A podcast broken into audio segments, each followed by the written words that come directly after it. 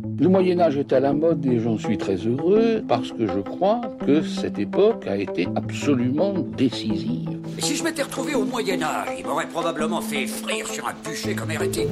Passion médiéviste, les hors-séries. Je comprends, ça change et ça ne change pas, quoi.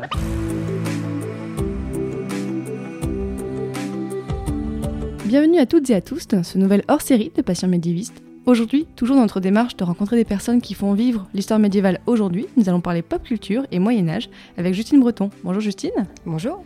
Alors Justine, donc je vous dis tout de suite, tu n'es pas la Justine du premier épisode.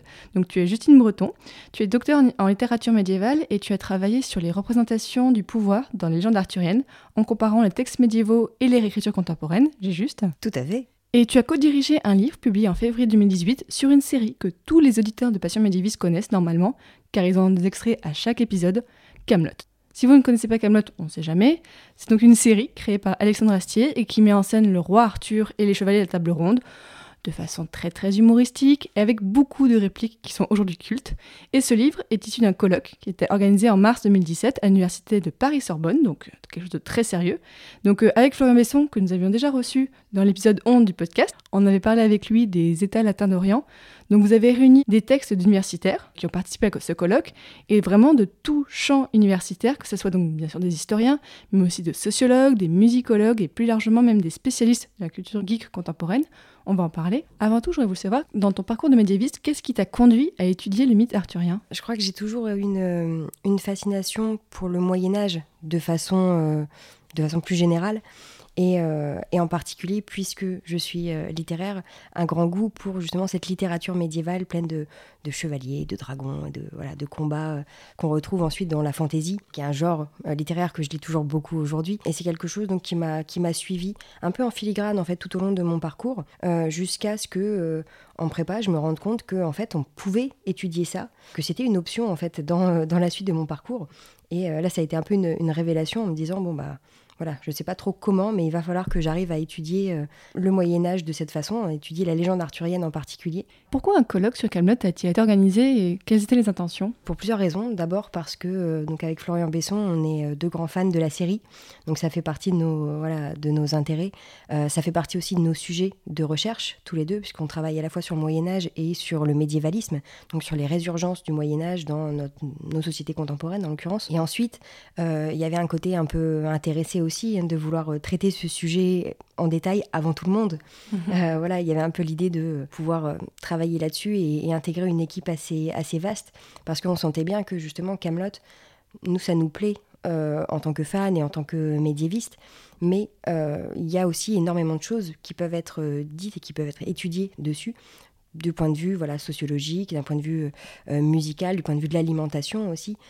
c'est un programme tellement riche qu'on pouvait justement se permettre de traiter plein de choses. Et donc, on a vite lancé un appel pour euh, recruter une, équipe euh, motivée. Et euh, on a été étonné du nombre de, du nombre de réponses passionnantes. C'était très difficile de, choisir. On a eu des sujets qui sont, qui sont revenus régulièrement, notamment sur la place de Rome dans, dans la série, même si on n'a vraiment que la dernière saison, le livre 6, qui se passe véritablement à Rome. Mais c'est un sujet qui revient euh, de façon régulière tout au long de, Camelot. Donc euh, c'est quelque chose qui a beaucoup intéressé les, chercheurs. D'ailleurs, on a des jeunes chercheurs, des chercheurs un peu moins jeunes, hein, des voilà euh, plus plus établis, on va dire, dans le monde universitaire. Et c'était génial de pouvoir avoir justement tout ce petit monde réuni autour de ce sujet commun pour étudier sérieusement. Voilà, il l'a dit, on était à la Sorbonne, on, a vraiment une approche sérieuse, une approche de académique, étudier donc de façon sérieuse un sujet qui n'est pas toujours. Après ce colloque, comment s'est passée la création du livre? On a voulu publier donc, les actes du colloque, c'est-à-dire les, discussions euh, et les, conférences qui avaient pu avoir lieu pendant le colloque, puisque euh, tout simplement on voulait laisser une trace aussi des discussions, des, des échanges qui avaient pu euh, avoir lieu, et aussi parce que tous les gens qui avaient voulu participer au colloque n'avaient pas pu être là pour, euh, pour diverses raisons. Et c'était aussi une façon de pouvoir leur, euh, transmettre les... Alors je ne sais pas si on a pu établir des conclusions sur la série, mais en tout cas les, questions qu'on a pu poser, c'était une façon de pouvoir euh, continuer aussi ces, débats dans une autre, d'une autre manière pour pouvoir continuer à échanger aussi, que ce soit avec des fans de la série ou avec justement des, chercheurs qui s'intéressent à ces questions, parce qu'on est de plus en plus à étudier, que ce soit Camelot ou Game of Thrones ou des sujets comme ça, sur les séries télévisées ou sur le, réinvestissement du Moyen Âge dans la culture populaire. Voilà, c'est aussi une façon de montrer qu'on peut étudier ça de façon sérieuse.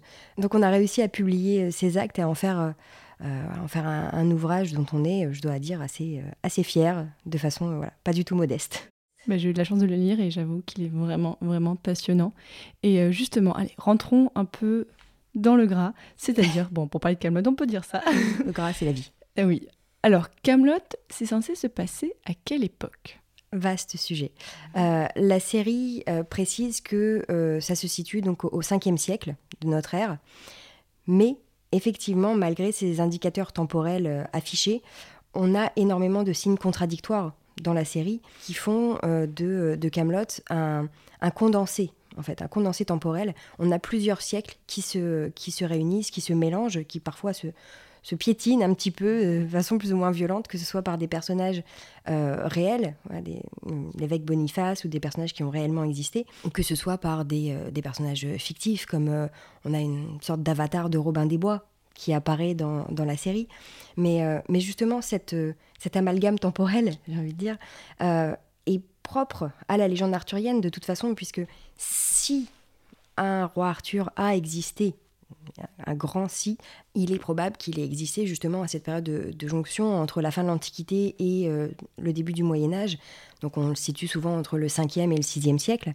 Mais les textes qu'on a conservés et ceux qui ont eu euh, cette, cette popularité, j'ai envie de dire par la suite, euh, datent notamment du 11e et surtout du 12e siècle que ce soit avec euh, Geoffroy de Monmouth ou avec Chrétien de Troyes. Et après, on a toutes ces réécritures au XIIe, XIIIe, jusqu'au XVe siècle, notamment avec Thomas Mallory. Et donc, on a des auteurs qui parlent d'un roi Arthur possible, qui est censé avoir vécu au 5e, 6e siècle, mais qui, eux, le décrivent avec leur code du XIIe ou XIIIe siècle. Et donc ça veut dire que dès son apparition dans la littérature, Arthur est déjà cette figure qui mélange un peu toutes les temporalités. Et ça, ça va être repris par la suite dans toutes les, euh, dans toutes les réécritures, euh, jusque voilà, 20e, 21e siècle. Euh, on a un roi Arthur qui s'adapte, qui est adapté en l'occurrence à ce qu'on attend de lui à notre époque. Est-ce qu'on peut dire que le Camelot est une série historique? Alors tout dépend ce qu'on entend par série historique. si c'est au sens de period drama, au sens de on réalise une, une, série télévisée avec des personnages en costume, oui, on a une, une série historique. Ensuite, on n'est pas là dans une optique euh, d'approche documentaire, hein, clairement. Euh, le but, c'est pas de faire un cours sur le Moyen Âge ou sur euh, ce qu'aurait pu être le roi Arthur. C'est vraiment un programme de divertissement avant tout, mais qui se situe dans un cadre médiéval fictif, hein, ce qu'on appelle voilà médiéval fantastique aussi, puisque certes, on a des chevaliers, mais on a aussi donc des dragons et des créatures, des créatures fabuleuses. Donc on est de toute façon dans un monde en dehors de nos codes euh, réels. Donc en ce sens-là, ce n'est pas une série euh, historique qui représenterait la réalité euh, médiévale, mais c'est une série historique qui s'appuie justement sur l'image que l'on peut avoir du Moyen Âge. Est-ce qu'on sait si pour la série, Alexandre Astier s'est entouré de personnes qui l'ont conseillé du point de vue médiéval Oui, mais euh, pas forcément dès le tout début de la série. Il y a des choses qui ont été faites progressivement. Euh, on le voit par exemple dans la façon dont euh, bah, les, costumes ou les armures des personnages évoluent. entre le livre 1 où on a tous les personnages autour de tous les chevaliers autour de la table ronde avec leurs armures qui clinquaillent un peu et qui font voilà ce bruit assez assez spécifique et ce qu'on a dans le livre 5 par exemple, avec tous les chevaliers qui désormais ont des tuniques beaucoup plus légères avec du, tissu et on a laissé tomber les armures, euh, de plate, on voit qu'il y a une réelle évolution et on a en réalité une, euh, une tentative d'approcher de plus en plus une réalité historique, mais qui s'est fait voilà, au fur et à mesure dans la série, pas dès le premier épisode. Alors, si on rentre aussi encore un peu dans le détail, la géographie et l'histoire, donc comme tu l'as dit, semblent assez floues dans l'univers du Camelot, même si on a quelques références qui semblent assez exactes, comme les invasions vikings ou la fin de la domination de l'Empire romain. Camelot se situe où? C'est en Angleterre? C'est en Bretagne?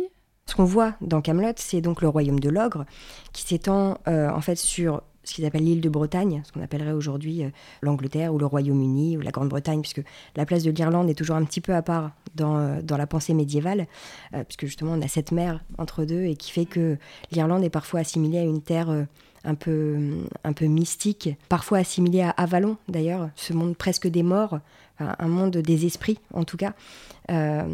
Donc en fait, il est possible que Arthur, qui soit parti euh, pour son repos éternel à Avalon, soit juste en Irlande, on ne sait pas après tout. Donc voilà, on a le royaume de Log qui constitue cette île avec euh, plus ou moins l'Irlande qui est en fait inclus hein, dans, la série. Et on a aussi euh, ce qu'on appellerait l'Armorique, ce qu'on appelle nous aujourd'hui notre Bretagne et nous. Donc on a tout ce territoire-là, sachant que Arthur est également allié avec des seigneurs ou des, voilà, des, ducs notamment, qui sont installés en Gaule. On a le duc d'Aquitaine notamment qui apparaît euh, à plusieurs reprises dans la série et qui permet de voir que en fait l'influence d'Arthur, il le dit hein, d'ailleurs lorsqu'il s'adresse à, à sa mère, le royaume de l'ogre s'étend jusqu'à là-bas en Aquitaine et ils sont tellement loin que j'arrive jamais à savoir ce qu'ils foutent. Donc on a, euh, voilà, on a cette idée d'un royaume dirigé depuis ce que nous on appellerait l'Angleterre, mais qui s'étend euh, presque jusqu'aux Pyrénées.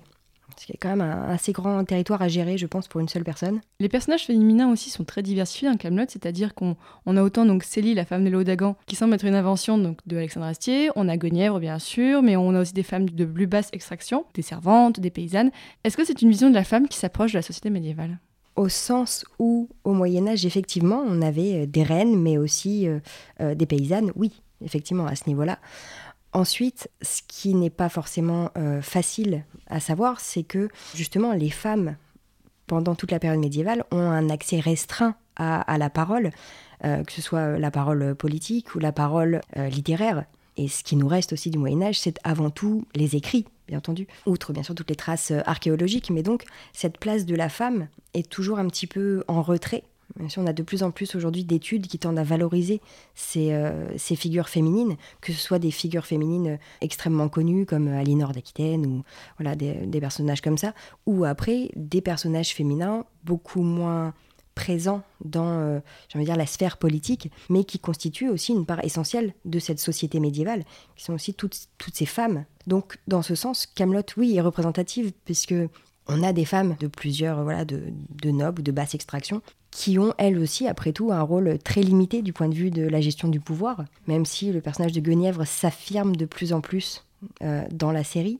On a des personnages assez forts, comme Célie, en effet, hein, qui se présente comme un, chef, un chef d'État officieux, euh, ce qui sidère un petit peu Léo Dagan d'ailleurs. Mais voilà, on a, on a tous ces aspects-là. Après, il faut aussi savoir que, euh, je pense notamment à tous les personnages de maîtresse d'Arthur. Dans la littérature médiévale, on ne nous parle jamais véritablement de maîtresse du roi, mais il faut savoir que dans la série, les personnages de maîtresse n'étaient pas euh, conçus à l'origine, hein, dans les, tout premiers projets de la série. Euh, ces personnages ont été en fait une demande de la part de, des différentes sociétés de production qui ont permis de, créer Camelot euh, et qui souhaitaient euh, développer davantage les personnages féminins, puisque si on regarde autour de notre chère table ronde, on a quand même un grand nombre de personnages masculins, que ce soit le roi, ses chevaliers, Merlin, etc. Donc voilà, c'était une volonté de créer davantage de personnages féminins, volonté que Alexandre Astier a interprétée en, intégrant justement ces personnages de, de maîtresse. De même, on a eu des personnages de chevaliers plus jeunes qui ont été créés, euh, c'est le cas de, de, Yvain et Gauvin, qui ont été créés pour plaire davantage à un public plus jeune. Quand on regarde euh, les premiers livres, notamment avec le personnage d'Yvain qui est présent en fait très rapidement, euh, c'est un, véritable ado qui veut pas se lever, qui veut pas mettre ça parce que c'est vraiment trop nul. Voilà, c'est donc des personnages qui ont été créés aussi pour, pour satisfaire et, et accrocher en fait un public plus large dès le début de la série. Et si on parle des personnages justement, Qu'est-ce qu'il y a de similaire entre le Arthur donc de Camelot et le Arthur de la légende arthurienne? Bon, même si tu as dit tout à l'heure, la légende arthurienne peut changer d'un texte à l'autre, mais il y a quand même, j'imagine, des caractères un peu généraux qu'on peut retrouver partout. On a plusieurs facettes du roi Arthur dans la, légende médiévale, les légendes médiévales même, mais euh, les auteurs ont généralement réussi à les concilier en montrant qu'on a différentes facettes d'Arthur aux différents moments de sa vie. On a le Arthur euh, guerrier, euh, le grand roi et héros qu'on peut retrouver après aujourd'hui dans, pas mal de films d'ailleurs, qui serait en fait la période de la jeunesse d'Arthur qu'on va retrouver dans l'histoire des rois de Bretagne ou dans une certaine mesure dans euh, Le Morté d'Arthur de, Thomas Mallory.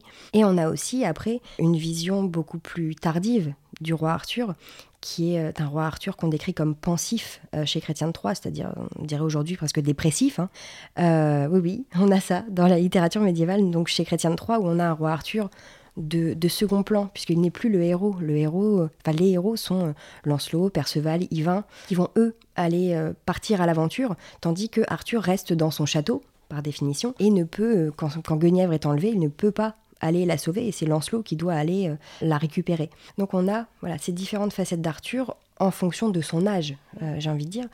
Et l'intérêt de Camelot, c'est aussi qu'on retrouve ces différentes facettes dans le personnage d'Arthur. C'est une réinterprétation, mais qui fonctionne. On se retrouve avec un Arthur qui est là, ce, héros, ce guerrier. On le voit combattre hein, régulièrement. On le voit avoir un rôle politique euh, affirmé et euh, euh, voilà, il consolide justement la constitution avec les, clans.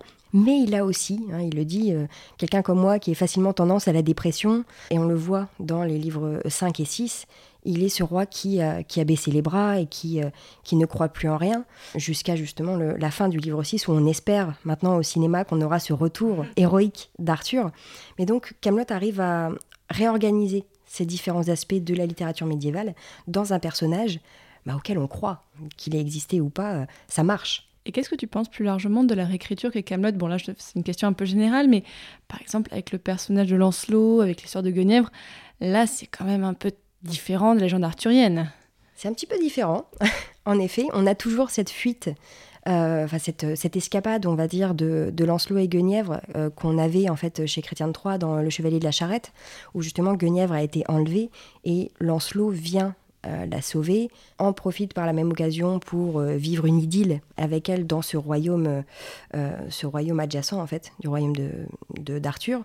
Et ensuite, Lancelot ramène Guenièvre à la cour et on va dire globalement tout est bien qui finit bien tant que Arthur n'est pas trop conscient de ce qui s'est passé ailleurs. Dans Camelot, effectivement, c'est très différent au sens où Lancelot s'en va, c'est Guenièvre qui le rejoint volontairement cette fois, mais cette idylle n'est jamais consommée et ça s'achève assez difficilement hein, pour, euh, pour les deux personnages avec cette, euh, cette radicalisation par la suite de Lancelot qui est véritablement manipulé par le personnage de Méléagant qui est là encore une fois réinterprété par euh, Alexandre Astier, puisque Méléagant est présent dans les textes médiévaux, toujours chez Chrétien de Troyes d'ailleurs.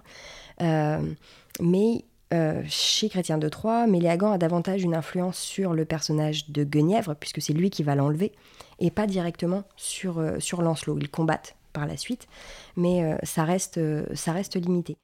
Est-ce qu'on peut dire que la série Camelot suit les, la- on va dire la, trame et les péripéties de la légende arthurienne? Est-ce que pour ça la série est fidèle? La série réinterprète euh, la trame, sachant qu'encore une fois, en fait, on a plusieurs trames euh, en fonction des différents textes, mais on retrouve des éléments clés.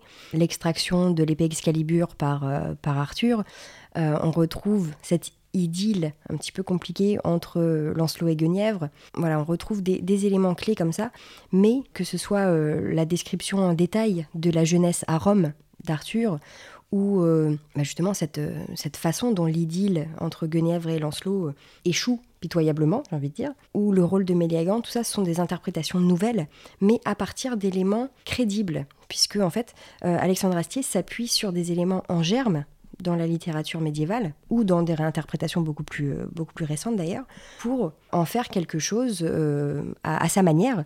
Euh, mais donc on retrouve, voilà, si on prend le personnage de Perceval, par exemple, hein, qui est un des personnages préférés de- des fans de la série, on a le personnage qui est un, un idiot, hein, voilà, un idiot adorable dans, dans la série. Certains diraient un génie en fait, euh, parce qu'il a parfois des éclairs de génie. Il a parfois des éclairs étonnants, effectivement, mais ces éléments sont en fait déjà présents en germe dans, dans la littérature, euh, où effectivement on a tout un, tout un passage où euh, Perceval, alors ce n'est pas, c'est pas véritablement sombre dans la folie, mais en tout cas euh, oublie qui il est et oublie sa quête, c'est-à-dire la quête du Graal et, euh, euh, la mission divine en fait qui lui a été confiée. Il oublie tout ça pendant, je crois que c'est cinq ans, jusqu'à ne plus savoir euh, quel jour on est, etc.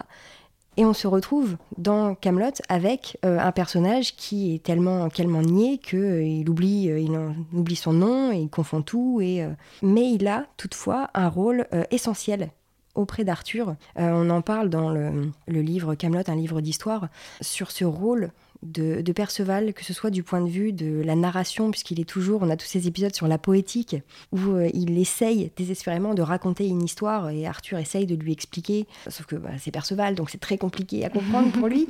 On a aussi un rôle qui s'approcherait davantage du fou ou du bouffon qu'on pourrait avoir beaucoup plus tardivement dans, l'histoire, mais ce, ce personnage un petit peu à part, mais qui est essentiel auprès du roi parce qu'il va lui dire la vérité à sa façon. Il va faire rire aussi, il va provoquer euh, tous ses sentiments, mais c'est un des seuls à dire la vérité. Et on le voit d'ailleurs dans, dans Camelot. On a certes le, Perceval qui fait extrêmement rire et qu'on adore aussi pour ça, mais on a aussi euh, ce Perceval extrêmement touchant qui est le plus loyal à Arthur, que ce soit lorsqu'il s'enferme dans un tonneau parce qu'il refuse que Caradoc aille essayer de retirer l'épée du rocher, ou euh, que ce soit à la fin avec cette conscience de Perceval qui dit à Arthur non mais il faut pas nous écouter, vous savez bien qu'on est des cons. On a un côté très socratique euh, de, Perceval qui sait, qui ne sait pas, qui fait que le personnage est à la fois euh, touchant et fascinant à ce niveau-là.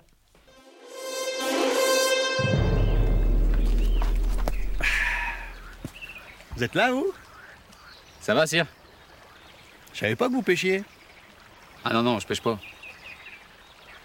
Vous pêchez pas Ah non, j'aime pas ça, la pêche. Moi, la canne, ça m'aide. Je visualise le caillou dans l'eau.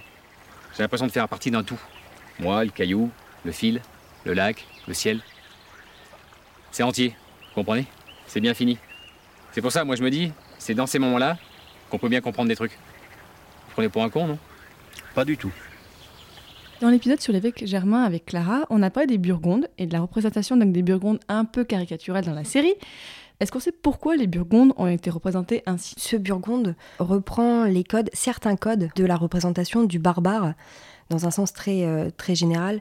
Et, euh, je m'appuie notamment sur, euh, sur les travaux de Bruno Dumézil, qui voilà, est spécialiste de, de ces questions de, de, barbares et de leur évolution aussi dans les représentations qu'on a pu conserver. En fantasy, on a toujours tendance à représenter le barbare. Ouais, bah c'est Conan, hein, c'est le personnage extrêmement fort, extrêmement musclé, avec les, les cheveux longs et généralement torse nu d'ailleurs. Ce côté viril, au sens vraiment de musculature poussée à l'extrême. Mais on a aussi une facette du barbare, qui est euh, justement le personnage euh, qui n'est absolument pas civilisé, qui donc va euh, manger à outrance ou boire à outrance, d'où ce physique extrêmement rond de, notre, de notre roi Burgonde, et qui est un personnage qui, voilà, qui ne sait pas se tenir à table, qui a des, des pratiques très, très dérangeantes pour la société civilisée qui le voit. Donc justement, on est dans cette logique de mépris aussi de l'autre, qui est différent. Donc on a cette euh, représentation qui, euh, qui est reprise en fait dans Camelot, sachant que on a aussi des interprétations qui viennent de, euh, dire, de, directives de mise en scène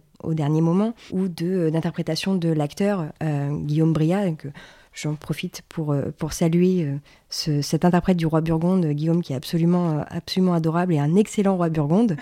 Mais donc, on a par exemple tout le dialecte qu'on peut avoir du roi Burgonde, Troupaskaya, comme ça, qui sont un peu des improvisations en fait de, de l'acteur à ce moment-là, qui tente de représenter un roi Burgonde absolument euh, absolument cinglé, on ne sait pas du tout ce qu'on va faire avec ses œufs là pour, euh, pour jouer. C'est la représentation du Burgonde au sens de l'ennemi dérangeant parce que ben, on ne sait pas trop quoi en faire, on a beaucoup de mal à communiquer.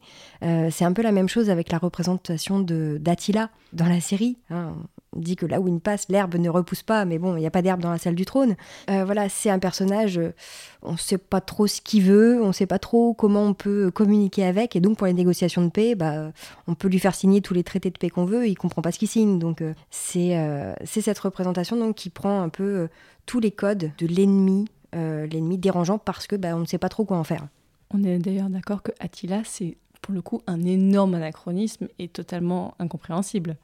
Oui, euh, mais c'était aussi une façon de pouvoir euh, intégrer, euh, intégrer cet acteur qui avait joué à plusieurs reprises avec, avec Alexandre Astier. voilà, c'était aussi une façon de, de, lui donner un rôle assez, assez fascinant parce que c'est un personnage qu'on n'attend pas, justement, dans un milieu médiéval autour du roi Arthur. On a un choc des, des cultures un peu ici et on se retrouve avec ce, ce décalage extrêmement risible de ce grand guerrier terrifiant qui arrive tout seul avec un 1-1. dans, la salle du trône et euh, qui repart avec euh, euh, la viande de cerf marinée au miel et qui aurait peut-être volé deux cuillères. mais mais c'est tout. Donc on a vraiment une façon de, de jouer sur les attentes, les attentes qu'on a tous, hein, de, sur voilà, le roi Arthur doit être un, grand roi, Attila doit être un grand guerrier. Bon, bah là, pas tant que ça. Et dans le livre, qu'est-ce qu'on retrouve d'autre comme thématiques qui sont abordées donc, par les spécialistes On a essayé de proposer un panorama assez large, même si euh, il y aura encore beaucoup à dire sur la série, mais on parle euh, à la fois de la représentation de, certains personnages, euh, comme Perceval notamment, hein, qui nous a beaucoup occupés, ou le personnage d'Arthur, forcément, qui est, essentiel, notamment au niveau de cet entre-deux entre Rome et la Bretagne. On parle de euh, la justice, on parle de la musique, euh, l'art aussi euh, à Camelot, que ce soit la peinture, la sculpture, la construction de, cathédrales ou des pyramides en sapin aménagées en maison de passe. On parle du, jeu aussi. On a eu toute, toute une discussion fascinante sur les règles du Slooby ou du Pélican, enfin tous ces jeux qui fascinent Perceval. On parle de nourriture aussi. Savoir si euh, au Moyen Âge on, mange plus comme, euh, comme Caradoc euh, à manger de la, la à tous les repas ou est-ce qu'on mange comme le maître d'armes à manger plus ou moins des graines? Voilà, donc on a essayé d'aborder ces différents aspects en s'appuyant sur, euh, sur ce que nous donne la série, principalement la série. On a aussi intégré le, les bandes dessinées, notamment pour pouvoir parler de tout ce qui est représentation des animaux et des dragons, puisque on en parle beaucoup dans la série, mais on ne on voit très peu tous ces éléments difficiles à contrôler. On a parlé de, beaucoup de choses. On s'est beaucoup amusé aussi hein, pendant, pendant le colloque.